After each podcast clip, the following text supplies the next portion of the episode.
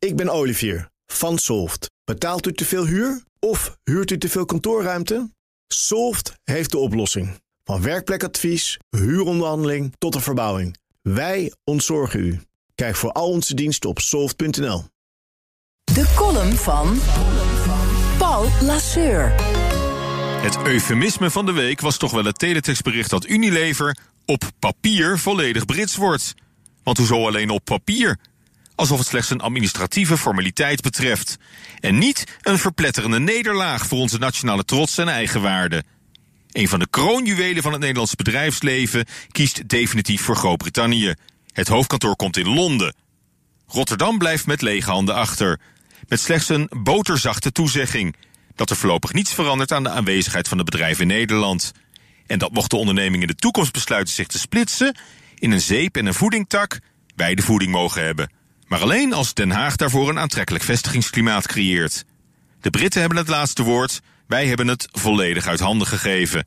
Dat is geen papieren kwestie, maar een keiharde realiteit. Twee jaar geleden nog leek het een gelopen race in ons voordeel.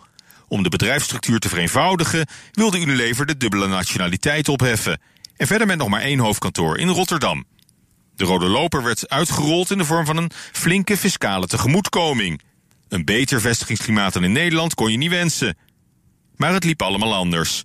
Na fel verzet tegen de afschaffing van dividendbelasting ging eind 2018 al een dikke streep door de verhuizing naar de Maastad.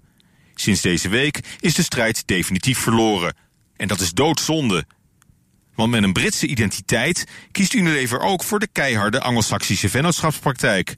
Boven de veel mildere Rijnlandse cultuur hier in de polder.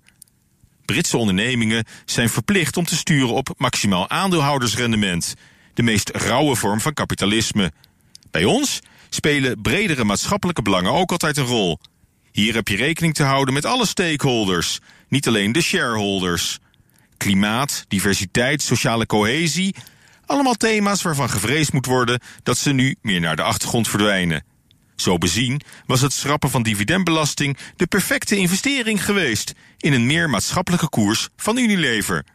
Het niet willen afschaffen van de dividendbelasting was een typisch geval van pennywise, pound foolish.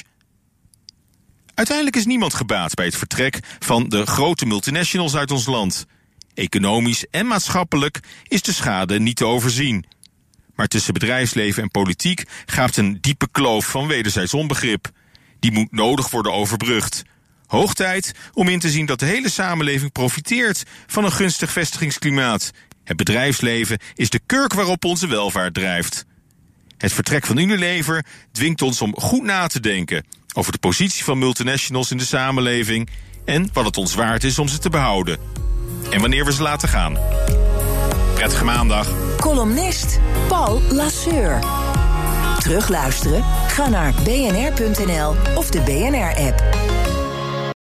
Ik ben Sylvia van Solft. Betaalt u te veel huur of huurt u te veel kantoorruimte? Solft heeft de oplossing. Van werkplekadvies, huuronderhandeling tot een verbouwing, wij ontzorgen u. Kijk voor al onze diensten op soft.nl.